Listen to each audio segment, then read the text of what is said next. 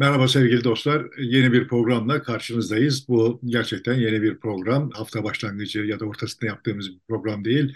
Ee, önümüzdeki yıl seçim 2023 yılı. Biz de seçim 2023 başlığıyla bir yeni programa başlıyoruz. Cemalettin Taşçı ile birlikte yeni bir programa başlıyoruz. Ee, seçim 2023 adıyla.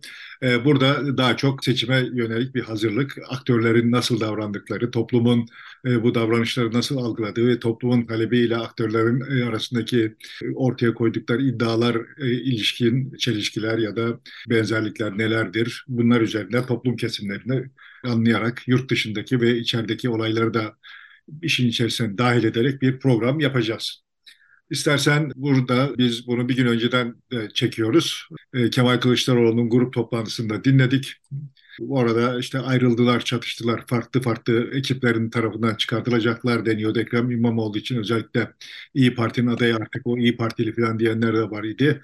E, muhalefet bölündü, işte bütün medya bölündü deniyordu. Köşe yazarları da Kılıçdaroğlu ve İmamoğlu ekseninde ayrıştılar falan deniyorlardı. Ama kol kola e, gruba girdiler. Daha önce de baş başa bir görüşme yaptılar. İkisi de mutlu ve mesut e, gözüküyor. Ve Kılıçdaroğlu dedi ki İmamoğlu CHP'nin evladıdır, benim de evladımdır diyerek biz anlaştık. E, o beni destekleyecek, ben de daima onu destekleyeceğim. Sonucu çıkabilecek bir görüntüyü ortaya koydular. Her şey sütliman yani öyle mi? E, öyle görülsün istiyorlar. Biz de onların isteklerine uyarak evet öyle dedik. Ya yani hakikaten bazen böyle cinnet getirecek gibi oluyor ya son, son yıllarda ya. yani şimdi bir kafamızda düşünce deneyi gerçekleştirelim. Geçen çarşamba mahkeme bir karar verdi. Bu verilen kararın akabinde daha karar verilmeden İmamoğlu Millet Saraçhane'ye davet etti. Millet bu davete avdet etti belli bir oranda. Yani anlaşılan o ki işte CHP il teşkilatı vesaire bu konuda çok da hevesli davranmadığı halde orada bir heyecan oluştu. O heyecan içinde ertesi gün altılı masadaki genel başkanların e, katılacağı bir toplantı anons edildi. O toplantı yapıldı ve o toplantıda belli bir yine hani kendi çapında Türkiye'de son dönemde görmeye alışmadığımız ölçüde bir heyecan, bir kararlılık vesaireyi sergiledik. Şimdi orada eğer CHP Genel Başkanı e, gerçek bir CHP Genel Başkanı olsaydı ve hikayeyi şöyle yönetseydi yani Almanya'da yakalanmış eğer planlamadıysa bu olayı Almanya'da yakalanmayı planlamadıysa Almanya'da suçüstü yakalanmış. Yani burada böyle milleti galeyana getirebilecek bir hadise olurken o Almanya'da tuhaf tuhaf işler yapıyormuş. Ama işte atlamış uçağa gelmiş. Ve orada böyle dandik dundik bir konuşma yapmak yerine o heyecanı bir kademe yukarıya taşıyıp işte İmamoğlu'nu ve İmamoğlu'nun arkasında e, oluşmuş olan siyasi sosyolojik heyecanı yükselten ve bunu kendi menfaatine eğer kendisi bir adaylık hayal ediyorsa bunu kendi menfaatine dönüştüren bir adam hayal edelim. Bugün Türkiye bir hafta sonra neleri konuşuyor olurdu ve nasıl konuşuyor olurdu? Bürokrasiyi, yargı bürokrasisini vesaireyi ürküten, ulan bak burada millet bu verdiğimiz kararı ciddi ciddi tekzip edecek, başımız derde girecek, yarın bunun hesabı bize sorulacak diye korkutacak.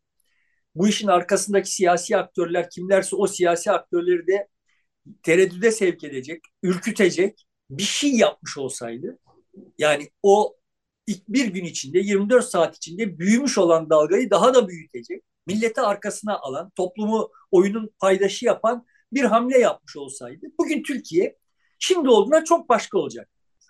Geldi İmamoğlu'nun bacağına bir tekme attı, onu sakatladı.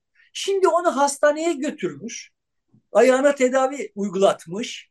Bir baba olması hasebiyle bir prestij kazanıyor. Bunu talep ediyor. Bütün aklı gücü buna eriyor yani. Yani ortadaki bütün heyecanı söndürdü. Toplumdaki bütün heyecanı söndürdü. Şimdi ama bak biz bir aradayız filan demiş olmak üzere. Ya sen bir arada sen birisiyle bir arada olsan ne olur olmasan ne olur? Senin sıkletin ne yani? Senin kafan neye çalışıyor yani? Şimdi hakikaten çok çok sigortalarım atıyor. Yani bugün ne biz Demek ki şimdi senin anlattığından benim anladığım şey şu. Ya orada bir çatlak var bu ya büyürse korkusuyla gelmişiz. Nereden başladık? Aa bak bize bir alan açıldı vurur geçeriz. Duygusundan bir hafta önceki bu duyguda şimdi böyle bir endişeye gelmişiz. Bu endişeyi telafi etmek için Beyzade bir şeyler yapmış.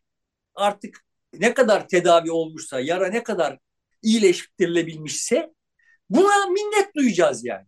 Ve ben bu kafa yapısını, bu e, akıl yürütmeyi falan hakikaten kavrayamıyorum. Yani. Bu yeni bir şey değil. Bu ilk Kılıçdaroğlu e, vakası değil. Kılıçdaroğlu'nun bütün siyasi hayatı bu. Geçen e, programda söylemeye çalıştım. Memur kafalı bir adam ve burada amir benim duygusunu uyandırabilmek için gerekiyor ise bütün enerjiyi, bütün sosyal enerjiyi, bütün örgütsel enerjiyi imha edebilecek bir adam bu adam. Ve ediyor. Buraya biz şimdi şu geldiğimiz bu iktidar bu seçimi bir daha kazanırsa başımıza neler gelecek korkusuna sahip olarak geldiğimiz şu nokta Kılıçdaroğlu nesil. Yani şimdi biz ne bekliyoruz? Nelerden korkuyoruz? Orada bir takım yargıçlar göz göre göre apar topar öne alıp İmamoğlu davasını onaylayıp İmamoğlu siyasi yasaklı yapabilirler. Yani olmaması için her şey varken, bu olamaz iken normal mev- mevcut hukuki şartlar altında bu olamaz iken bunun oldurulabilir olduğundan korkuyoruz. Çünkü oyun çok uzun süredir kural dışında oynanıyor ve bu kural dışılığı kural haline getiren Kılıçdaroğlu.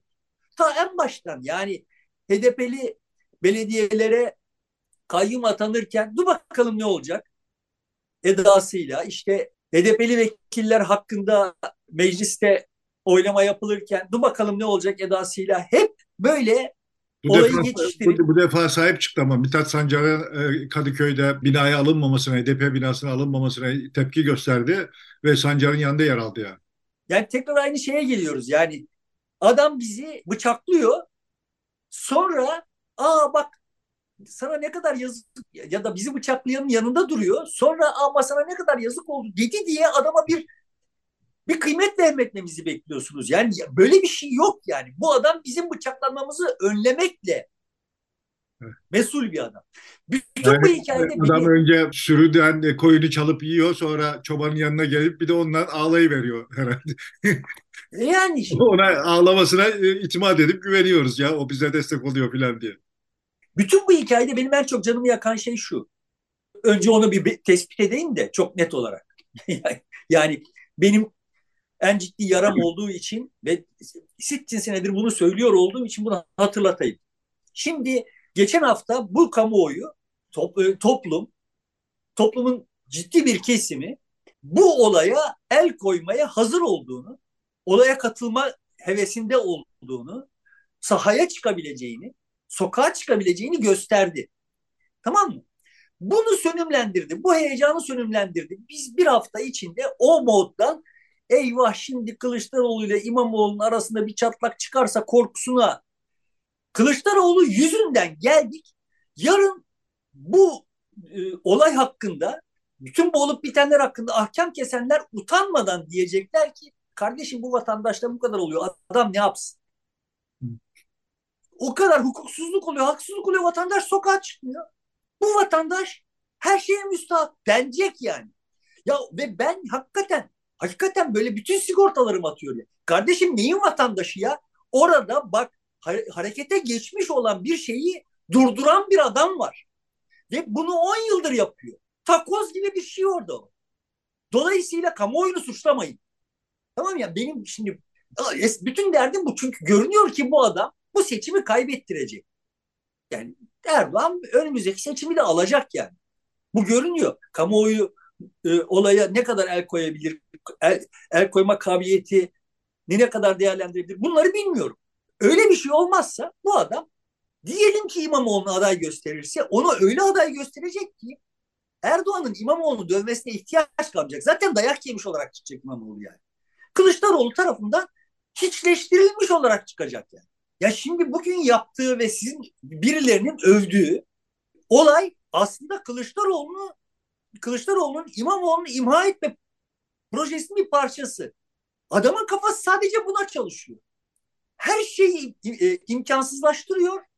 Çünkü orada işte memur zihniyetiyle bir CHP var. O CHP'nin içindeki kendi pozisyonu, kendisinin memurlarının pozisyonu vesaire. E, e, bundan ibaret bir dünyası var. Siyasetten zerre kadar anlamıyor.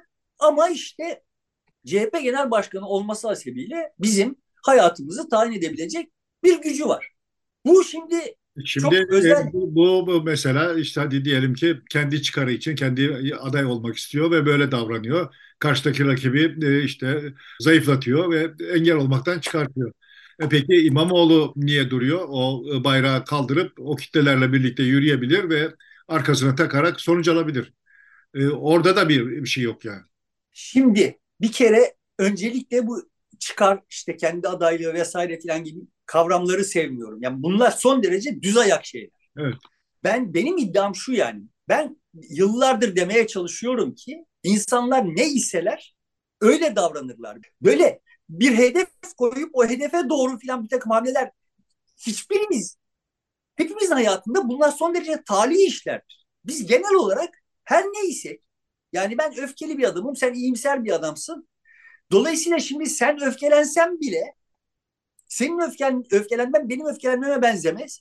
Ben iyimser olmaya çalışsam benimki seninkine benzemez. Ya, yani biz ne, biz neysek olarak davranıyoruz. Bu adam bu. Bu ister başkanlık hayali, başkan adaylığı hayali kuruyor olsun, ister kuruyor olmasın. Yapacağı iş budur. Bu adam yanındaki yamacındaki herkesi imha ederek ancak hayatta kalabilecek olan bir memur. Dolayısıyla adamın refleksleri ne konuşmamız gerekiyor bizim? Adamın planlarını konuşuyoruz, niyetlerini konuşuyoruz ve yoldan çıkıyoruz yani, sapıyoruz. Realite başka. Şimdi İmamoğlu anladığım kadarıyla Habertürk'e çıkmış. Bugünkü şovdan önce, önceki gün şeye çıkmış Habertürk'e ve Fatih Altaylı'ya güzelce durumu anlatmış yani. Ben kenarda bekliyorum. Orada teknik direktör var. Yani senin sorunun cevabını sen sormadan vermiş. Vermiş evet. Adamın eli kolu bağlı yani. Şimdi adam şunu yapabilir. Son düzlükte bunu yapmak zorunda kalabilir. Yani yanında CHP olmadan adaylık 100 bin imza toplayarak adaylık ilan edebilir. Ama yanında teşkilat olmayacak o zaman. Dolayısıyla o da kendi hesabınca işte yapmaya çalışıyor ki CHP kendisine aday göstersin. E, tabii. Dolayısıyla şimdi Kılıçdaroğlu'na sen kimsin seninle beraber oynamıyorum deme şansı yok adam. Çünkü siyasi partiler mevzuatı zaten oyunu buraya getiriyor vesaire vesaire. Buradan İmamoğlu'culuk falan yapmak derdine değilim. Zaten esas sıkıntımız buralardan çıkıyor yani. Bu özel kezden şimdi benim dünya kavrayışım hakkındaki dertlerime geleyim. Bak şimdi yani e, meselemiz şöyle bir şey. Ağzını açan İmamoğlu'cu musun, Kılıçdaroğlu'cu musun vesaire diye. Şimdi bir de şöyle de bir durum çıktı son bir haftada. Kılıçdaroğlu'na bir laf söyleyince vay Alevi düşmanı oluyorsun. Yani oradan buradan bunlar çıkmaya başladı. Kardeşim Kılıçdaroğlu Alevi diye karşı çıkmıyoruz yani. Kılıçdaroğlu üstüne düşeni yapamıyor diye karşı çıkılıyor. Bir enerjiyi sönümlendiriyor. işe yarayacak bir enerjiyi sönümlendiriyor diye karşı çıkıyor, çıkılıyor yani. Tamam şimdi bir de böyle bir hadise oldu. Çünkü siyaseti okuyanlar, siyaset okumak üzere işte ekranlarda, internette, şurada burada boy gösterenlerin dandik, düz ayak, böyle sığ bir dünya kavrayışları var. 1970'lerde biz ekonomi öğrendik. İktisat dersi aldık. İktisat öğrendik. Sağda solda iktisadi teoriler, iktisadi iddialar, iktisadi e, tartışmalar yürüyor idi. Ve işte neydi? Homo economics vardı. Ekonomik insan. İşte bu, bu bütün kararlarını rasyonel işte bir takım hesapları yapıp verir. Bunun böyle olmadığı barizdi. Hiçbirimiz böyle davranmıyor. Ama herkesin ekonomi konusundaki herkesin temel varsayımı buydu. Herhangi bir şey üzerine kafa yoruyor idik işte. Diyelim örgütlenme teorisi açıyordum işte yönetim kitaplarını örgütlenme konusunda bir şeyler anlatıyordu. Neydi? Örgüt bir makineydi. İşte o şu parçası var, bu parçası var. Bunların arasında şu şunu şöyle ettiriyor, bu bunu böyle çekiyor filan. Şimdi Böyle sığ, yetersiz, gerçekliğe uygun olmayan kavram kavramlaştırmalar 70'lere kadar hemen hemen bütün sektörlerde, bütün bilimsel alanlarda mesela bir tarih anlayışı vardı. İşte orada o padişah şu anlaşmayı imzalamış, burada bu ordu şunu yapmış falan filanlar üzerinde. Yani orada işte insanlar çoğalmamışlar da işte patates Avrupa'ya gelip de işte e, besin sıkıntısını çözme, çözmüş falan bunlar yok yani. Tamam yani işte falanca kralın ihtirasları, falanca padişahın becerileri, ötekinin beceriksizlikleri üzerinden anlatılan bir tarih var. Şimdi dünya kavrayışımızın oluştuğu kavramlaştırma zemini buydu.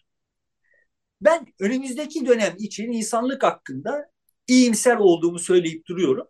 Ve işte buradan işte Z kuşağında da bir takım iltifat. Burada mesele Z kuşağının şahsiyeti, o, o Z kuşağını oluşturan bireylerin işte daha dürüst olması vesaire filan değil. Bizim bilmediklerimizi biliyorlar. Yani dünya değişti. Dünyayı kavrayışımız değişti. Tarih yazımı son 30 yılda tepeden tırnağa değişti. Şu anda tarih hakkında ta, tarih makalelerini şunları bunları okursa falanca Cumhurbaşkanı filanca bilmem ne filan görmüyorsun. Yani biz Roosevelt'in bilmem nesiyle Amerikan tarihini New Deal, şunu bunu filan falan okuyarak Amerikan tarihini anladığımızı düşünüyorduk. Şimdi öyle yazılmıyor tarih.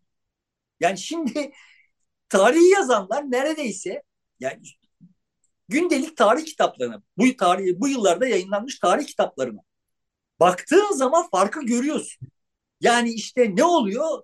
Hariri'nin işte tarih perspektifini anlattığı kitabında bir tane padişah, bir tane peygamber ismi yok. Yani. Ve çok popüler. Şimdi benim e, dünyayı kavrayışımla bu Hariri'nin yazdığı kitabı okuyarak büyümüş olanın dünyayı kavrayışı arasında bir fark var.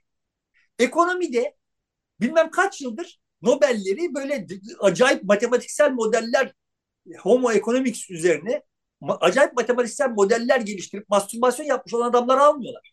Kimler alıyorlar? Kahnemanlar alıyorlar. Yani böyle işte insan nasıl çalışıyor kardeşimi analiz eden insanlar alıyorlar. Artık ekonomik kuramı hakkında ahkam kesenler öyle bir yani hiçbir yerde duyuyor, duruyor? Duyuyor musun sen şimdi homo ekonomik lafını? En ortodoks olanlar bile artık insanı kusursuz bilgi sahibi ve rasyonel karar veren bir şey. Bir makine olarak görmüyor. Örgütlenme teorileri işte akıllı örgütler vesaireler filan falan gibi kavramlarla böyle evrimleşen örgütlerden söz ediyorum. Bütün sektörlerde bütün sektörlerde kavrayışın arkasındaki temel e, dünya kavrayışı değişti. Bir tek siyasette değişmedi. Hala aynı mal mal aynı geçersizliği ispatlanmış varsayımlarla orada Kılıçdaroğlu işte kendisi şöyle bir plan yapacak kendisine yönelik işte e, filan böyle sanki ortada sosyoloji yok biz yokuz ya da biz sosyoloji olarak yani işte böyle ideolojilerle davranıyoruz ya da işte bize daha çok rüşvet verene oyumuzu vereceğiz filan gibi absürt geçersizliği binlerce defa ispatlanmış varsayımlarla ahkam kesiliyor. Sonra bize geliyor Kılıçdaroğlu mu İmamoğlu? Kardeşim ne Kılıçdaroğlu ne İmamoğlu? Biz toplum olarak bak sonuçta bir adaletsizliği gördüğümüz zaman ve gidiyor olduğumuz yerin karanlığından korktuğumuz için sokağa çıkabiliyoruz. Bizi kullanarak, bizi harekete geçirerek bu düzenin böyle pervasızca keyfi bir biçimde bir şeyleri yapabiliyor olmasını engellemeniz gerekiyor. Muhalefet olarak işiniz bu. Bizimle oynayacaksınız. Bunu konuşamıyoruz. Kılıçdaroğlu mu İmamoğlu mu? Şimdi bir haftadır bu, e sen bunu buraya getirdiğin zaman olayı işte o bir hafta önceki heyecandan çıkıp bugün Kılıçdaroğlu İmamoğlu'na şeyde grupta şöyle yapmış da burada bunu söylemiş. Bunları konuştuğumuz zaman biz gerçeklik gerçekliği konuşmamış oluyoruz. O gerçeklikte de ben sana garanti veriyorum ki Erdoğan bunları 40, 40 kere döver yani. Dolayısıyla biz hani bugünden itibaren bu önümüzde yapılması ihtimal dahilinde olan seçimi konuşacağız madem. Bu seçim konuşulması gerekiyor. Bu seçim, da, bu Erdoğan, Erdoğan'ın da bildiği bir, bir şey var. İşte e, o işte Ecevit başörtülü kadını çıkardı. Bu işte bizim çok çektik biz bundan. E, işte e, LGBT bizim kırmızı çizgimiz. Yani o karşısında bir düşman e, bularak e, onunla mücadele etmek. E, eski CHP, değişmeyen bir CHP olsun. Eski değerleri savunsun. Ben de oradan gol atayım, e, seçim kazanayım derdinde. Biraz o toplum bu bu şeyden uzaklaştı yani. Ya toplum hiçbir zaman oraya yaklaşmamıştı. Benim derdim bu. Tamam Toplum hiç orada değildi zaten. Merve Kavakçı davasında da toplum orada değildi. O yani orada da değildi, burada da değildi. Mesele şu. Toplumun bugün geldiği noktada iddiası şu. Beni oyuna katacaksınız kardeşim. Oyuna girebilir. Yani Merve Kavakçı hadisesi gerçekleştiğinde toplum derdini anlatabilecek oyuna müdahale edebilecek gücü yoktu ve bu gücünün olmadığının farkındaydı. Yani çaresizdi, çaresizliğin farkındaydı. Şimdi çaresiz değil, çaresizleştiriliyor. Ve bu bunun faturası çok daha ağır. Erdoğan buradan toplumu oyuna kattığı için kazanmayacak. Karşısındakiler oyunu bozmak için ellerine geçen her fırsatı Erdoğan'ın lehine kullan yani şimdi olan şey şu bir haftada olan şey ben Erdoğan olsam ve bir hafta önceki tabloyu görsem şimdi bir şey yapayım ki bu oyun benim istediğim hale gelsin desem Kılıçdaroğlu'nun yaptığını hayal edemem ya. Bu kadar Erdoğan'ın lehine bir durumu Erdoğan hayal edemez. Fakat orada da şeyler başladı. Biz bu yasayı değiştirelim, e, siyaset yasağını kaldıralım. E, hakaretten dolayı bir insan siyaset yasağı vermeyelim diyen AK Partililer bunu meclise getirmeyi tartışıyorlar şimdi. Yani onlarda da bir geri adım var. Onlar da rahat değil burada. Geri adım diye dediğin şey aslında ileri adım olabilir. Bu muhalefetle bak kardeşim siz böyle diyordunuz. Ya şimdi böyle sakatlanmış bir İmamoğlu çıkacaksa karşısına eğer ha tamam yani bak hem büyüklük yaptık bu kanunu değiştirdik. Bir de böyle bir hal var yani her şeyi kanunla düzenleme. Duruma sanki kanunlar riayet ediyorlar. Ya sanki mevcut kanunlar İmamoğlu'na ceza verilmesine ce- cevaz veriyormuş da kanunu değiştirip buradan İmamoğlu'nu kurtarmış duruma gelecekler. Evet. Ama ha- hadisenin aslında olan şey ne? Burada oluşmuş, kabarmış olan ne varsa bu ka- kabarıklığı kullanmayan ve İmamoğlu'nu sakatlamış bir Kılıçdaroğlu kalacak şeyin elinde, muhalefetin elinde sakatlanmış bir İmamoğlu kalacak. Biz bu enerjiler, bu kabarmalar vesairelerle konuşmayıp İmamoğlu'lar vesaire üzerine konuştuğumuz zaman da bizi e, muhalefetin elinde patlayacak bu hadise. Erdoğan başarılı olduğundan, Erdoğan akıllıca bir şeyler yaptığından değil yani. Karşısındakiler kendi kendilerini sakatladıklarından. Şimdi mesela bir dönem bütün politikalarını doların yükselişi üzerine inşa ettiler. Doları durdurdu adam. Türkiye'nin hazinesini yakmak pahasına doları durdurdu. Böyle gö- gözlerine far tutulmuş tavşan gibi kaldılar. Ya böyle siyaset mi olur kardeşim? Şimdi bütün bütün hikaye ne? Altılı masa bir arada kalacak mı? Herkes böyle tetikte, tedirgin bir biçimde sallanıyor olan masa devrilecek mi, devrilmeyecek mi diye bak. Ka- kardeşim sen bütün bir seçimin hikayesini altılı masanın kalması üzerine seçime kadar bir arada kalması üzerine nasıl inşa edersin? Ama adamın başka bildiği bir şey yok. Yani adam bize bütün bir siyasi kariyerin sonunda vaat edebildiği şey bak ben altılı masayı kurdum. Ha, büyük, büyük marifet. Peki bu altılı masa ne yaptı? Hiçbir şey. Ama ben kurdum yani. Şimdi buradan bize bir başarı hikayesi anlatıyorsunuz. Ortada başarı yok. Başarısızlığı örtmek için orada hasbelkader bir araya altı kişinin bir araya gelmesinden bir başarı hikayesi yaz, yazılıyor yani. Bu altı genel başkanın bir araya gelmesi vesaire mühim bir şey midir? Mühim bir şeydir. Bak bu, bu memlekette Süleyman Demirel ile Erdal İnönü ana iki ana akım olarak görülen şeyi bir araya getirecek, getirmek üzere bir koalisyon kurdular. O zaman da aynı hikayeler anlatıldı. Koalisyon görüp gördüğümüz en başarısız hikayelerden bir tanesini yazdı. Bu ilk defa olmuyor. Ecevit'le Erbakan koalisyon yaptı bu memleket. Yani böyle aman ne kadar tuhaf işler oluyor. Olmayacak taraflar bir araya geliyor falan falan. Hikayesi ilk defa olmuyor. Buradan bir bunları bir araya getirmek marifet değil. Buradan bir menfaat çıkartmak marifet. Sosyal menfaat, toplumsal menfaat. toplumun ihtiyacını karşılamak. Ama adamın anlatabileceği bir şey yok. Yani torunlarını anlatabileceği ben şu kadar sene CHP Genel Başkanlığı yaptım ve deyip anlatabileceği bir şey yok. Bütün bir siyasi kariyeri fiyas fiyaskolar tarihi. Yani Türkiye onun ana muhalefet partisi genel başkanı olduğu dönemde hukukun tanınmadığı, keyfi bir düzene e, düzenin geçerli olduğu bir yere geldi ve bütün bunlarda seyirci oldu. Ve bütün bunlardan sonra bize deniyor ki ama toplum bu kardeş değil. Toplum bu olmadığını her fırsatta gösterdi. Gezi'de gösterdi işte Saraçhane'de gösterdi. O enerji orada var. O enerjiden bir şey e, hasat etsin diye orada olan adam o enerjiyi sönümlendirip duruyor. Ve bunun en somut örneğini bir, son bir haftada gördük. Ve şimdi bana anlatıyor, anlatılıyor ki hikaye ama adam bak barışçı, barışıyor. İmamoğlu da işte. ya İmamoğlu o durmaz. Sen getirdin. İmamoğlu zaten bıraksan kendisi oynayacak. İyi oynayacak, kötü oynayacak bilmem ama kamuoyuyla oynayacak ve oynayacak yani. Sen adamı oynamayacak hale getiriyorsun. Ondan sonra da işte ama yaralarını sardın bak filan gibi masal anlatılıyor yani. Sen diyecek sen diyeceğin bir şey yok mu? e şöyle, o kadar kötü hale getirdin ki adamları savunmaz duruma getirdin.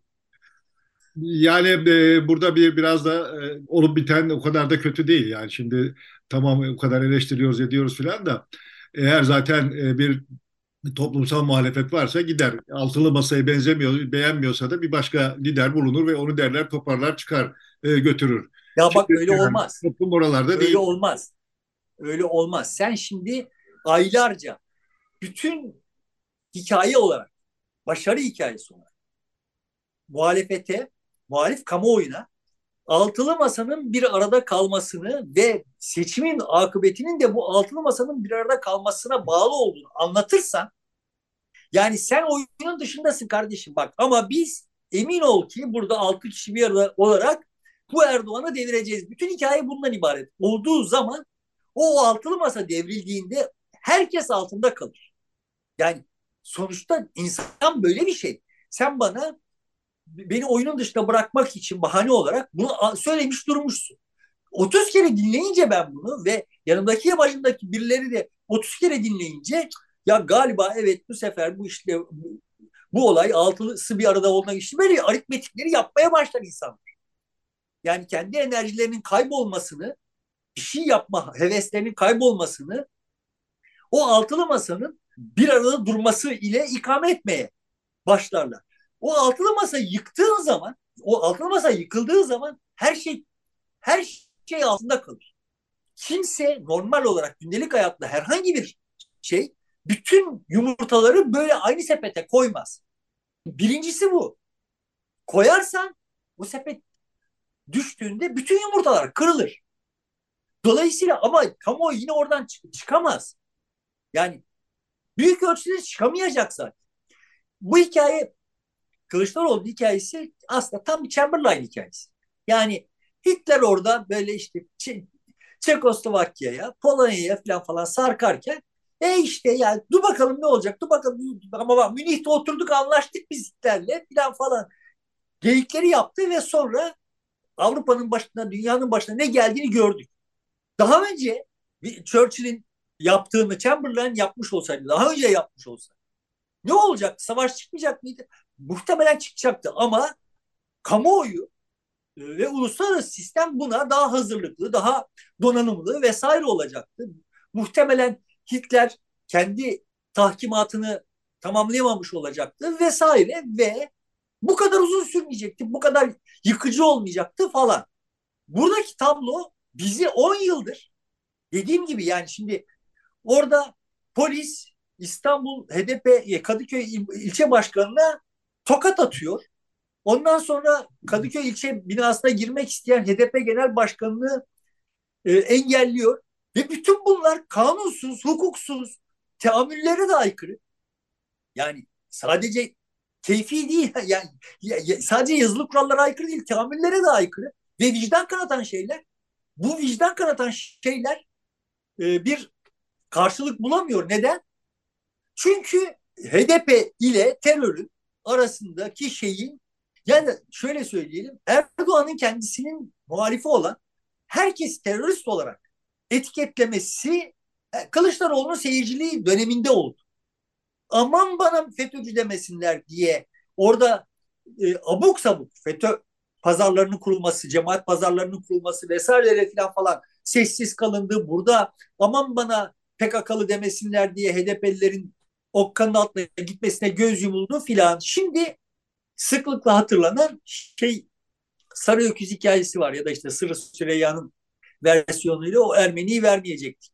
Buradan şimdi şu mana çıkarılıyor yani. O Ermeni'yi vermeyecektik hikayesini biliyorsun değil mi? Biliyorum, biliyorum. Yani işte bir Ermeni, bir Kürt, bir Türk bir elma bahçesine girmişler falan falan neyse. İzleyiciler de biliyordur. Şimdi buradan şu çıkıyor ya biz bir arada kalmalıyız. Ya bak bu bir arada aradalık meselesi değil. O hikayenin anlattığı şey bu değil. Hikayenin anlattığı şey şu. Kuralları hakim kılacaktık biz. Tamam yani hepimizin aynı kurallara tabi olduğunu, onun Ermeni olduğu için, bunun Kürt olduğu için, bunun Türk olduğu için farklı kurallara tabi olmadığını, o bunun müdafaa edecektik. Bunu yapmadı adam bize. Dolayısıyla ne olmuş oldu? Kural şimdi Kürtler için şöyle çalışmaya başladığında geziciler için şöyle çalışmaya başladı. Kürtler için böyle çalışmaya başladı. Cemaatçiler için şöyle çalışmaya başladı. Sonuçta hepimiz yarın bana da gelirse korkusuna düştük. Düştük mü düştük. Kuralları yok memleket. Şimdi yok değil. Uzun süredir 2013'ten beri yok. 2013'ten beri sistematik bir biçimde kurallar itlaf edildi. Şimdi e, Kılıçdaroğlu varken işte PKK ile HDP arasındaki ilişkiyi kurdu e, dedin ama Kılıçdaroğlu gelme, geldikten sonra çözüm süreci e, başladı ve uzun bir sürede o devam etti. Çözüm süreci bittikten sonra başladı. Yani orada bir hayır, hayır, beraber yan yana yürüme işi vardı. Onun demeye çalıştığım onun CHP Genel Başkanı olduğu dönemde oldu bu iş. Sonuçta o şimdi 2011'de değil mi CHP Genel Başkanı oldu. 2013'te Gezi çıktı. 2010'da oldu evet. 2013'te Gezi oldu. Akabinde işte bütün hikayeler boyunca durmadan birileri kural genel kurallar bunlar için geçerli değildir Nokta. diye dışarıda bırakıldı. Ve bu her adımda Kılıçdaroğlu oradaydı. Şimdi bir adım geri gideyim. Bu son İmamoğlu hadisesini tartışmaya başlamadan hemen önce biz başımıza bu İmamoğlu hadisesi gelmeden hemen önce ne konuşuyorduk? 6 yaşında bir kız çocuğunun babası tarafından birisine verilmesini konuşuyorduk. O hadise çıktığında toplumda muazzam bir infial oluştu mu? Toplumun hemen hemen bütün kesimlerinde oluştu. Şimdi sen muhalefet, ana muhalefet partisi genel başkanısın. Çıkıp şunu söylese, ağzını doldura doldura. Kardeşim bu memlekette, bu memleketin milyonlarca Müslümanı var. Bunların hiçbirisi kızlarına böyle muamele etmiyorlar. Aksine kızları başörtüsüyle okusun diye, kendi ayaklarının üzerine dursun vesaire diye, kendi kararlarını kendisi verebilsin diye olağanüstü fedakarlıklara katlanıyorlar. Bu mesele Müslümanlık meselesi değil. Hatta tarikat meselesi de değil. Çünkü birçok tarikat mensubu var ki kendi kızlarına böyle bir şeyi reva görmüyorlar. Bu başka bir şey. Başka bir şeyle karşı karşıyayız ve bu iktidar bu marjinal İslam'a da zarar veriyor olan toplumun bütün hücrelerini de ağrıya sebep olan bu kesimlerin finansörüdür dese akabinde bunu İran'da olup bitenlere bağlasa Türkiye İran olursa korkusu vesaire diye değil yani. İran'da da genç kadınlar gördüğünüz gibi işte şimdi bu kendilerine dayatılan şeylere baş kaldırıyorlar. Onlarla da işte aslında Türkiye duygudaştırı vesaire diye. Bunları bağlasa birbirine ve Türkiye'de başörtülü genç kızların yahu bir dakika hakikaten biz bu iktidarın arkasında duruyoruz ama bu iktidar bizi İran'daki gibi kendisinin nesnesi haline getirecek ve çocuklarımızı babalarının 6 yaşında birilerine vermesine buradan mümkün olacak. Korkusunu besleyebilir. Bunu yapamıyor adam. Mıyıl mıyıl mıyıl bir şeyler söylüyor. Ne dediği belli değil. Bunu söylese kendi tabanında bir e, sıkıntıya yol açacak mı? Yol açacak. Çünkü onun tabanında evet milyonlarca belki milyonlarca yoktur birkaç milyondur bilmiyorum. kişi var ki onların derdi zaten genç kızların çocuk yaşta babaları tarafından üzerine tasarruf uygulanması vesaire değil. Onların derdi İslam dövmek, Müslüman dövmek yani. Dolayısıyla bak öyle sayısız Müslüman var, çocuk kızlarına böyle davranmıyorlar dediğin zaman onlar huzursuz olacak. Ama onların onlar da burada bir şey öğrenecekler ya. Hakikaten ya bak orada Müslümanlar var ve kızlar öyle davranmıyorlar.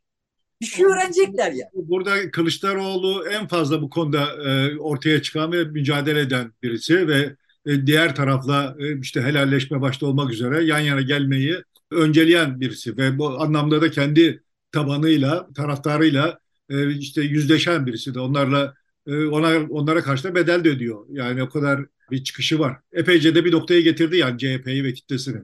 Ya bak kendi kafasında bir planı var. O plan helalleşmeyi gerektiriyor, gerektiriyor. Helalleşme lafı ediyor. Ben diyorum ki bak siyaset böyle bir şey değil. Toplum burada kabarmış. Senin kendi planına uyacak değil toplum. Toplumun kendi enerji haritası var. Orada 6 yaşında bir kızın başına geleni görmüş kabarmış toplum. Sen şimdi bir dakika siz kabardınız ama benim planım or sizin bu sa e, saatte kabarmanız değildi. Şimdi benim planım şu tarihte şunu yapmaktı. Siz şimdi bir sakinleşin bakalım. Ben istediğimde kabarırsınız diye siyaset yapılmaz. Tekrar söylüyorum bak siyaset, ideolojiler, planlar, efendim işte şahıslar meselesi değil. Toplumun enerjilerini nasıl seyrettiğiyle ilişkili bir şey. O yüzden diyorum bak başka bütün sektörlerde böyle bir kavrayış değişikliği oldu. Ama bu siyasette olmadı. Hani seninle bilmem kaç program konuştuk kime e, neden oy veriyoruz diye. Haydi bu Reichsmind üzerinden. Ya çünkü evet yani bu anlamda siyasete de bir mevcut paradigma değişiminden siyasete de bir şey transfer etmeye çalışan çok nadir çalışmalardan bir tanesi. Başkası varsa ben bilmiyorum yani. Bilsem onları da konuşacağım. Bak kardeşim siyaset sizin bildiğiniz gibi bir şey değil. Siyaset toplumun enerjisinin, enerji haritasının değişimiyle ilişkili bir şey. O ener, enerji yükseldiğinde ondan yararlanmayı bilmiyor ise sen istediğin zaman, istediğin tarihte enerjiyi yükseltemezsin. Adamın kendisinin helalleşme lafı etmiş olmasının bir hükmü yok. Şimdi burada helalleş bakalım hadi. Yani şimdi çık oradaki azgın birilerinin elinden bu Müslümanları al. Bak tam fırsat doğmuş.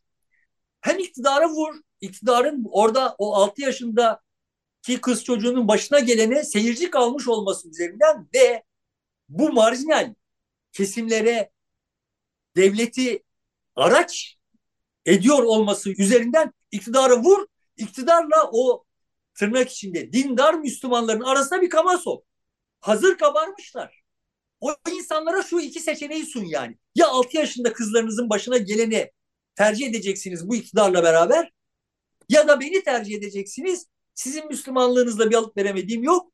Ama 6 yaşında kızların bu hale getirilmesine, bunun İslam adına yapılmasına itiraz ediyorum. Bu ikisinin, ikisinin arasında seçim yapacaksınız. Durumuna getirmiyor vatandaşı bir görelim bakalım ne olacak. Şimdi bunların hiçbirisini yapmıyorsun. Orada defalarca kabarmış olan enerjiyi defalarca sönümlendirdin. Gezi de dahil olmak üzere. Daha doğrusu hani Geziye, Gezi'ye müdahale Gezi, etmeyerek. Geziye alınmadı zaten. hiç, değilse, hiç değilse bir, orada bir günahkar olmam. Ama yani sonuçta oradan bir bir haslat, toplum adına bir haslat çıkartman gerekiyordu. Bunu beceremedin. Tamam sonuçta şimdi tam da de, demeye çalıştığım, bütün bu hikaye boyunca demeye çalıştığım ve anladığım kadarıyla bununla, bunun böyle kavrandığını görmeden ölüp gideceğim yani.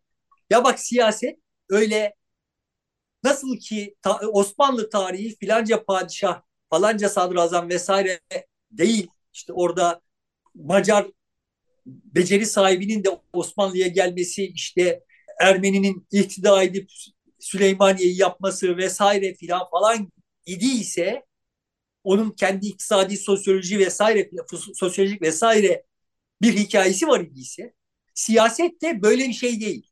Siyaset de yani e, Kılıçdaroğlu, Erdoğan vesaire falan filanın kendi e, mastürbasyon işleri değil. Siyaset sosyolojinin enerji haritası üzerinde yapılabiliyor olan bir şey. Ve Kılıçdaroğlu denen adam bunu durmadan üstten kadastro geçirip duruyor yani. Bundan sonra da böyle yapacağını delili de şu son bir haftadır. Daha ben derdimi nasıl anlatabilirim bilmiyorum yani. Tekrar herkese şunu düşünmeyi telkin ediyorum. Tavsiye ediyorum. Temenni ediyorum yani. Bak bir hafta önce biz ne konuşuyorduk? Bugün yani bir hafta önce heyecan içinde ha tamam bunun hesabını soracağız duygusuyla yüklenmiş ve ayaklanmış olan muhalif sosyoloji bir hafta sonra hangi duruma geldi? Ya İmamoğlu'yla Kılıçdaroğlu arasındaki çatlak acaba bu seçimin kaybedilmesi yol açabilir mi durumuna geldi. Bunu yamamak için yaptığı dandik bir iş de adamın buradan bir prestij kazanmasını sağlıyor. Böyle bir hikaye olmaz. Şimdi Biz enerjimizi kaybettik. Tamam şimdi toplumun böyle bir enerjisi var, kabarıyor ve bunu Kılıçdaroğlu sönümlendirebiliyor. Yani bu da bir maharet ister. Böyle kabarmış bir enerjiyi eğer bir kişi sönümlendirebiliyor ise bu da onun bir başka yeteneği. Bizim hoşumuza gitmese de bir yeteneğini gösteriyor. Peki bu enerji kendisini sönümlendiren kişiyi değiştirip o enerjiyi yönetecek, yönlendirecek, onunla birlikte yürüyecek kişileri niye var edemiyor? Ya bunu defalarca konuştuk. Toplum bırak bütün muhalif kamuoyunu, bırak bütün Türkiye'yi. Sadece CHP kamuoyu bile yani Kılıçdaroğlu tarafından e, inşa edilmiş olan CHP kamuoyu bile eğer Kılıçdaroğlu Muharrem İnce ile hatta belki Balbay'la neydi öteki o savcı onunla kurultayda yüz yüze gelmeyi göze alsa hepsine yenilecekti muhtemelen. Yani değiştirme kabiliyeti yok kardeşim. Enerji var. Mekanizma bunun buna engel oluyor. Bu mekanizma zaten Türkiye'yi bu hale getirdi deyip duruyorum yani. Tamam. Başka bir mekanizma kurar, başka bir parti kurar, organizasyon yapar. Ne var ki? Öyle mi bu işler? başka bir parti yani e, enerji çok kabardıysa yapar gider. Mesela Erdoğan onu yaptı geldi. E, bir şeyin içerisinden çıkarak, refahın, faziletin içinden çıkıp gelerek. Yani ne diyeyim? Sonuçta Türkiye bu kafayla işte Erdoğan'ın çıkıp geldiği zemine ulaştı. Ne oldu? Bütün merkez sağ bu kafayla o partileri kapata kapata sonuçta Erdoğan eline düştü. Yarın öbür gün evet işler böyle giderse zaten Muharrem İnce Kılıçdaroğlu'ndan daha çok, çok oy alabilir. Eğer o kadar zaman olsa. Türkiye'nin o kadar zamanı yok. Yani ben ama sana garanti veririm. Şartlar böyle devam edecek olsun. 10 yıl sonra Muharrem İnce ya da 5 yıl sonra Muharrem İnce Kılıçdaroğlu'ndan daha çok oy alır.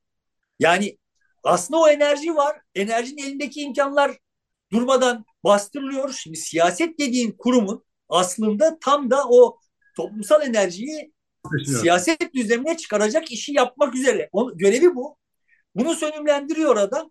Bunu sönümlendiriyor olduğu için de aslında hükümet, karşısındaki hükümet 2013'ten bu yana özellikle, ondan öncesi de var da 2013'ten bu yana çuvallayıp durduğu halde yüzde yirmi küsürde sabit kalıyor. Çünkü bunun bir tarafı da bütün bir entelijansiya yani siyaset hakkında konuşup duruyor olanlar aslında o toplumsal enerjiyi konuşmuyorlar. Yani şimdi adam çıkıyor aday belirlensin aday belirlensin diye aylarca konuşuyor. Ya bu mudur bizim şimdi? Bizim derdimiz bu mu yani? Adayın belirlenmesi mi? Bu teknik olarak mümkün mü? Buna bakmıyor adam. Adam orada bildiği bu. Öteki diyor programınızı açıklayın programınızı. Bu vatandaş hangi vatandaş ne zaman sen sen hangi ülkenin vatandaşı olarak hangi seçimde programa oy verdin? Yani bunu Sittin senedir soruyorum. Herkese soruyorum. Yani şimdi diyelim yerli otomobil çok kıymetli bir şey. Diyelim. Tamam, yerli otomobil bir manası olduğunu düşündüm. Ne? Aklıma başka bir misal geldi. Benim bir projem var ve yani bu yerli otomobil yapmak. Yani şöyle bir şey mi yapıyoruz biz? Celal'le biz siyaset meydanında rakibiz. Celal'in projeleri var, benim projelerim var. Celal şuraya bir gökdelen dikecek, ben buraya bir park yapacağım. Tamam yani eğer ben iktidar olursam Celal'in projesini uygulayamam. Günah yani. Ya proje ortaya konmuş. Gerekiyorsa ben de uygularım. Celal iktidar olursa benim park projem uygulayamam. Böyle bir dünya var mı? Yok. Şimdi bu böyle proje yarıştırmak bu yüzden bir kere en başta ahmakça. Ama sadece bu yüzden değil. Diyelim ki sen e, falanca şahıs aslında parklara önem veriyor fakat Celalci. Celal de gökdelen demiş. Ben park demişim. Aa ben parklara önem veriyordum. O yüzden şimdi Cemal'e oy vereceğim der mi? Demiş olan kimse var mı? Yani Türkiye Cumhuriyeti sınırları dahilinde sittin senedir oy kullanmış olan insanların diyelim ki adam işte sosyal demokrat nasıl kodluyorsak öteki muhafazakar ki muhafazakar adam ama burada sosyal demokratlar öyle bir proje ortaya koymuşlar ki vay bu tam benim projemdi demiş. O proje yüzünden sosyal demokratlar böyle bir böyle bir insan tasavvur edebiliyor musunuz? Ediliyor. Bak böyle bir insan tasavvuru üzerinden günlerce saatlerce konuşuluyor. Böyle konuşulunca da yani onun yarattığı şartlar var. Onlarla boğuşuyoruz. Ahmak ve hain bir entelijansiyamız var. Neyse ki dava Şimdi açmaz. Er... entelijansiyamız dava açmaz bir tek kişi. Açsınlar ya ya. şu şartlar ya şu, şu bir haftadır yaşadığım e, öfke nedeniyle hani behemel beni içeri atsalar şöyle kafa dinlesem diye düşünmeye başladım yani. İçeriye girince bu olaylardan ari olamıyorsun. Daha çok düşünüyorsun. o kafa dinlemek için uygun bir yer değil yani. Bilemeyeceğim yani. Ama tekrar tekrar aynı şeyleri söyleyeceğim. ısrarla söyleyeceğim yani. Sonuçta bir haftada başımıza geleni analiz ederek herkes bizim siyaset konuşurken ne kadar budalaca şeyler konuşuyor olduğumuzu, siyaset başlığı altında ne kadar budalaca şeyler konuşuyor olduğumuzu kendisi fark edebilir yani. Bize bunları konuşturuyor olanların tamamından kurtulmamız gerekiyor. Ama kurtulabilecek miyiz? Kurtulamayacağız. Dolayısıyla demin sözünü ettiğin sebeplerle insanlık için son derece iyimserim. Ama bu memleket için son derece kötümserim. Bana orada ama bak şu şunu yaptı, bak işte Erdoğan da şunu yaptı desin, diyenlere, burada Kılıçdaroğlu bunu yaptı diyenlere söyleyeceğim lafların hepsi tamam bu, bu, bu yani. Bu adamların herhangi birisi dünyanın herhangi bir yerinde siyasi bir kariyer inşa etme imkanı olmayan çapsız insanlar. Nasıl işte Türkiye'de kendisi, kendince yazdığı şeye roman diyen ve ama Türkiye'den başka Türkiye'de de kimsenin okumadığı, Türkiye'den başka herhangi bir yerde zaten gitmesi ihtimali olmayan şeyleri yazan insanlara mahkumsak, kendisine ressam denen bir takım şeylere ma- mahkumsak burada Böyle siyasetçilere mahkumuz. Bunların yurt dışında bir rekabet şansları yani uluslararası bir siyasetçiler rekabet şansı olsa bunlar Türkiye'nin bütün uluslararası sıralamalarının onlarca sıra altında kalırlar. Türkiye bütün bu siyasi siyaset esnafının siyaset esnafına sadece siyaseti yapanları kastetmiyor, katmıyorum yani. Siyaset hakkında konuşup duranları da katıyorum. Bunların kalibrelerinin çok üstünde Türkiye. Çok üstünde. Ve ayağındaki bu prangayla yol alma şansı yok yani. Bundan nasıl kurtulunur onu onu bilmiyorum ama bu onu biliyorum aslında. Sonuçta siyasi partiler kanunu değiştireceksin. Bu zevzeklemiş birisi hayat hakkı bulamayacak. Bunlar hakkında ahkam kesip duranlar da ekmekten kesilecekler. yani öyle yıldızlar üzerinden ya futbol bile şimdi yıldızlar üzerinden konuşulmuyor ya. Yani Messi de Dünya Kupası'nı kazandı artık bir devir kapandı ya. yani. Yani bir, bir, bir başka bir şeyden söz ediyoruz. Yani orada işte Fas'ın hikayesi bambaşka bir hikaye vesaire. Bunlar üzerinden konuşuyoruz mevzuları artık. E, kulüplerin veya takımların kişilikleri, karakterleri vesaireler üzerinden konuşuyoruz. Ama siyaseti böyle işte absürt bir biçimde başından itibaren bu şimdi yeni bir şey değil ki yani.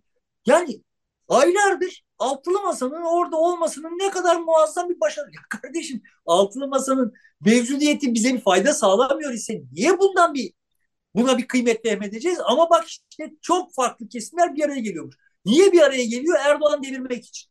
Ya bir, bir adamı devirmek için bu kadar insanın bir araya gelmesi gerekiyor ise zaten burada bir tuhaflık var. Önce bunun üzerine bir kafa yorulması gerekiyor. Hani adam böyle çok vatah bir şey olur. Ya bir Churchill olur. Bir Roosevelt olur filan. Anlarım yani. Adam 2013'ten beri durmadan kendi ayağını kurşunlayan birisi. Nereden yola çıktıysa onun tam tersine e, evrilmiş. Ne iddiayla yola çıktıysa onun tam tersini yapmış. Ve bunu sen bu kamuoyuna e, anlatamamışsın. Yani dillendirememişsin. Bunu seyretmişsin. Sonra da işte adamdan bir siyasi daha imal ediyorsun. yani neden siyasi deha? Çünkü sen başarısız. Seni yendiği için siyasi deha. Sende bir şey bir şey yok yani. Yani bunu Babacan'ın da Davutoğlu'nun da anlatması gerekiyordu ama onlar da e, yeterince anlatamadılar. Zaman zaman dile getirseler de Erdoğan'ın başlangıcıyla şimdiki bulunduğu nokta arasındaki e, farklılığı kamuoyuna bir türlü aktaramadılar. Yani en azından oradan bir yeterince karşılık bulmadılar şu aşamada.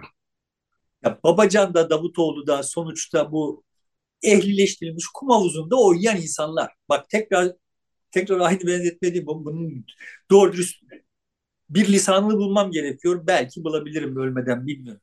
Bak sonuçta kamuoyunun kamuoyunun kendisinin bir hareketi var. Bu hareketin üzerinde bir oyun oynayacak yani sörf yapacak. Ya denizdeyiz, dalgalar geliyor. Bunun üzerine sörf yapacağız yani. Tamam mı? Siyaset bu. Sörf işi yani. Şimdi Davutoğlu, Babacan, Erdoğan, Kılıçdaroğlu vesaire dediğim bu adamların tamamı aslında yatlarda o dalgalardan etkilenmeyecek. Yatlarda safa süren ve bunu matah bir şey zanneden o sörfün heyecanını yaşayamamış varlıklar. Siyaset o sörfü yapmayı gerektiriyor. Sörf bilmeyi gerektiriyor. Sörf yapabilmeyi gerektiriyor. Bunlar o saltanat yatlarında yukarıdan bize bakıyorlar. Herhangi bir heyecan yok hayatlarında. Yani Davutoğlu dediğin adam kafanda canlandır yani. En son ne zaman neye heyecanlanmış olabilir? Babacan dediğin adam en son neye ne zaman heyecanlanmış olabilir? Nerede sahiden böyle bir kendisini tutamayıp işte bir sevgi gösterisinde bulunmuş olabilir? Nerede ağlamış olabilir? Bu insanlar en son ne zaman nerede ağlamış olabilir? Neye ağlamış olabilir? Bunlar karikatür ya. Bunlar kendileri karikatür ve bütün insanları da böyle karikatürleştirmek derdindeler. Biz heyecanlanan, korkan, ürken, cesaretlenen, ağlayan, gülen varlıklarız. Bizim böyle değil de projeler arasından tercih yapan, hiç bilmem neler olduğumuzu varsayan ve e, kendi bu, bu varsayımların bize de geçmesi için de her şeyi yapan bir heyetle karşı karşıyayız. Finlandiya Başbakanı bir şeyler oldu ağladı. Yeni Zelanda Başbakanı yani onların gerçek insanlar olduğunu defaatle gördük yani. Bizimki pasaport kuyruğunda bekleyerek gerçek insan yani gerçek insan değil bizim izamızda olduğunu gösterdiği zaman bunun gerçek insan olduğu vehmine kapılıyor. Ben senin pasaport kuyruğunda bekleme, beklemeni beklemiyorum. Benim acımla acılanmanı bekliyorum. Yani. 6 yaşında bir kızın babası tarafından böyle kullanılması karşısında benim duyduğum infiali duymanı bekliyorum. Duymuyorlar kardeşim.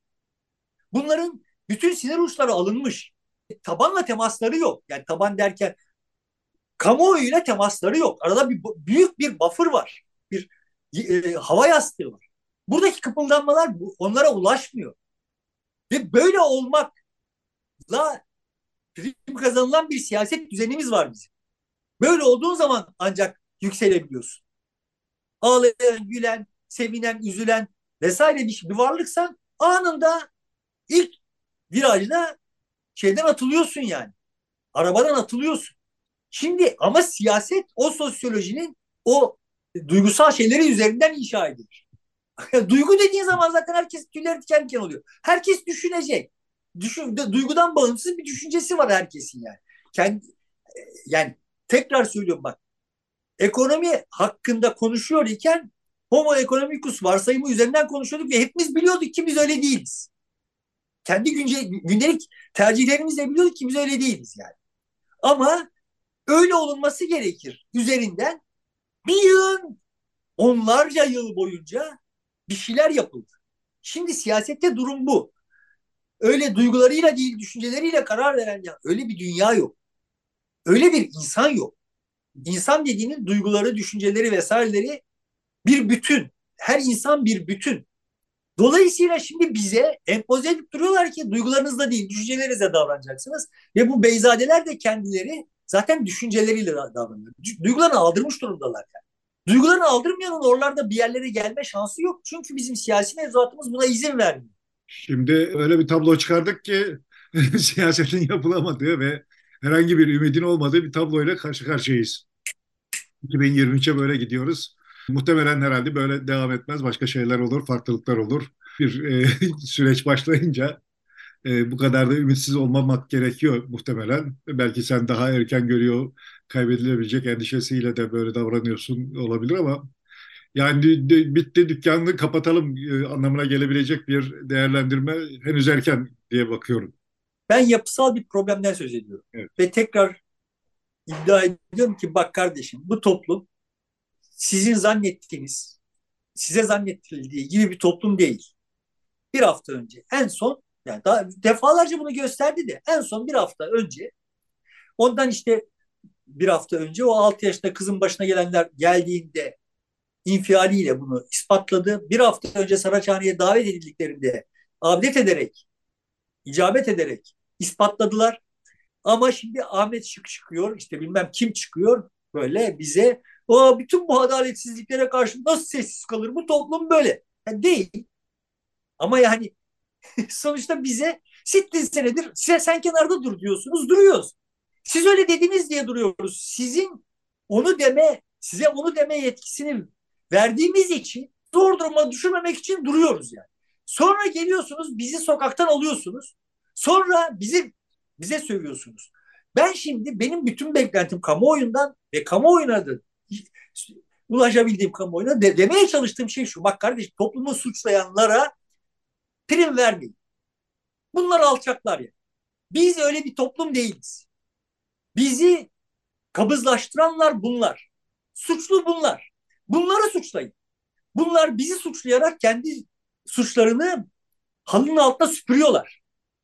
Burada suçlanacak olanlar Erdoğan'dır, Kılıçdaroğlu'dur, Babacan'dır, Davutoğlu'dur, Akşener'dir. Bunlar suçlu. Sonuçta Eisenhower'a işte şeyden sonra Normandiya çıkarmasından sonra o çok kanlı, çok kayıplı çıkarmadan sonra gazeteci soruyor. Zafer kimin diyor. O da diyor ki çıkarma başarısız olsaydı kime asacaktınız? Yani hesap bu kadar basit yani. Altılı masa orada duruyor ise ve bir iş yapıyor ise kimi suçlayacak, kimi kimi alkışlayacaksak şimdiki durumdan suçlu da onlardır yani. Tabii ki bu durumda bile benim içim ferahlamıyor. Çünkü evet Eisenhower oradan sağ çıktı ve bu ukalalığı yapabiliyor ama binlerce insan, binlerce genç öldü. O çıkarma Eisenhower'ın başarısı değil. O ölmeyi göze alan insanların başarısı yani. Şimdi burada da tablo böyle bir şey. Ortaya çıkan bece becerebilirlerse bu zibidileri becerebilirlerse ortaya çıkacak başarı bizim başarımız ama başarıyı ortaya çıkarması gerek başarı ortaya çıksa bunu sahiplenecek olan herifler kadınlar buradaki başarısızı da üstlenmiyorlar. Yani bizim başarımızı üzerine oturacak olanlar kendi başarısızlıklarının faturasını bize çıkarıyorlar. Ya bu bu çok adaletsiz bir şey ya. Daha henüz kendilerini başarısız görmüyorlar canım. Daha maç devam ediyor. Şimdiye kadar ki başarısızlıkları yeter ya. Yani şimdi şu iktidarın yani videonun altında güzelce bana dokundurmuş. E, Stalker 1903 galiba anladığım kadarıyla aynı takımı tutuyoruz. Hani 2022'de seçim olacak öngörünüz gerçekleşmedi demiş aslında hani bu diziyi de yapalım fikrini de onun uyarısıyla düşündüm yani onu da söyleyeyim de ama e, haklı bir itiraz. Ya, kardeşim şu, şu şartlarda Türkiye'yi seçime götürememek başlı başına bir başarısızlıktır ya. Kendileri başarısız görüyorlar, görmüyorlar. Bana ne? Dünyanın herhangi bir ülkesinde İran hariç, Rusya hariç, Çin hariç, Suudi Arabistan hariç herhangi bir ülkesinde Kuzey Kore hariç şartlar bu olsun o, o ülke seçime gider ya. Şu ülkeyi seçime götürememiş bir muhalefetimiz var. Ve ülkeyi bu hale getirmiş bir iktidarımız var. Bunlar kendilerini başarısız görmüyorlar. yani tabii bu başarısız görmüyor çünkü aslında başarısız görmüyor değiller bak. Başarısız görüyorlar. Başarısızlığı bize fatura ediyorlar. Bu topluma bu kadar. Her birisi ağzını açınca bu lafı söylüyor. Bu topluma bu kadar. Sizi evet. düzelteceğiz. O zaman bu topluma siyaset yapmasınlar. Bu toplum için bir şey yapmasınlar eğer toplumu suçluyorlar ve kötü görüyorlarsa. Öyle öyle görmüyorlar mı? Öyle demiyorlar mı? Öyle demiyorlar mı? o zaman çekilsinler kenara. Muhtemelen. Olur mu bizi Bu, bu beceriksiz, başarısız toplumu abat edecekler, adam edecekler. Eğitimle, dinle, şununla, bununla. Her birisinin elinde bir enstrüman var. Bizi adam edecekler. Biz, bizden ayrılar, bizden yukarıdalar. Bizi alacaklar, hamur gibi yoğuracaklar ve böyle bütün insanlığın gözünü kamaştıracak nadide bir şey yapacaklar. Çünkü bütün toplumlar öyle ya. Bunlar da bu işe soyunmuş durumdalar. Şimdi buradan başlıyor bizim sıkıntımız. Ya topluma inanmamakla, güvenmemekten başlıyor. Ve işte toplum buna rağmen oradan başını kaldırdı bir hafta önce. Küt diye bastılar başımıza. Kendi aralarındaki bilmem hangi kay kayıkçı kavgasını indirdiler si siyaset yani. Bana ne ya İmamoğlu'nla Kılıçdaroğlu arasındaki husumetten? Yani Sabancı Holding'deki bilmem hangi müdürle bilmem hangi müdür arasındaki tartışma bizi ilgilendiriyor mu? Ya şimdi bak sen kendince bir planın, bir iddian, bir şeyin olur. Almanya'da yakalanmışsın, geliyorsun. Tamam mı? Normal şartlarda başa başla, başa dönüp tamamlayayım yani. Normal şartlarda kafası çalışan bir adam İmamoğlu'nu kamuoyunun önünde sen işte 16 milyonun başkanısın falan falan deyip işte aklı sıra böyle işte şark kurnazı ama ne biçim lafı soktu yani bak onu ona haddini bildirdi. Şimdi bunu niye yapıyorsun kardeşim? Çık orada de ki sen 16 milyonun başkanı olarak çıktın ama şimdi 85 milyon senin arkanda filan diye adama iltifat et. Sen onun amiri olarak bir adım yukarı çık. Adamın buna bile kafası basmıyor ya. Ya adam orada o lafı sokmakla kendi bilmem nesini bunu bak kasten yapıyor biliyoruz değil mi? Kamuoyunun önünde yapıyor. Yani diyelim ki sen Sabancı Holding'in CEO'susun ve bir müdür bir halt etti. Kamuoyu yani bir şey yaptı. Kamuoyunda Sabancı Holding'in bir şeylerine zorluk çıkaracak bir durum oldu. Adamı kamuoyunun önünde mahkum etmesi çekerse o da adama sahip çıkarsa ama kamuoyunun önünde çekerse odana bak kardeşim o olay öyle olur mu bak falan dersin. Bunu bile yapmıyor adam. Adam böyle buradan kendince işte bir amirlik gösterecek. Bunları bunları marifetmiş gibi lanse eden bir entelijansiyamız var. Buradan bir siyaset, burada bir siyaset görüyor olan, bunu siyaset diye tarif eden, bunlar üzerine saatlerce konuşan, bilmem ne kadar yazan bir yığın zibidi. Siyaset konuşuyor, yazıyor, çiziyor. Onlar siyaset yapıyorlar ve biz köz köz Saraçhane'den evimize dönüyoruz yani. Durum budur ya. Buradan iyimserlik çıkaracaksanız çıkarın kardeşim. Benim yani bilemeyeceğim. Buradaki kötümserliği görürsek belki iyimser olunacak şartları yapabiliriz. Yani kötümser olmamızı gerektirecek bir durumdayız. Berbat bir durumdayız. Bunun berbatlığını idrak edersek ne kadar ahmakça şeyler yapıyor yapılıyor olduğunu ve yapıyor olduğumuzu idrak edersek bir ihtimal bu vatandaşa kulak veririz. Bir ihtimal vatandaş bizi bu bataktan çıkarır. Bir ihtimal yani. Ama şimdiki durumda bir şey yok. Evet bir şey yok deyip burada bitirelim bakalım ama daha henüz çok şey olacak. Her şeyden önemlisi bir süreç var. O süreci hep birlikte yaşayacağız. Öyle olur böyle olur. Sonuçta toplum bir karar verecek bakalım.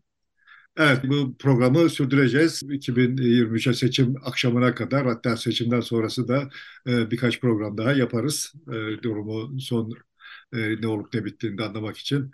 Görüşmek üzere. Desteğinizi bekliyoruz. E, Hoşçakalın.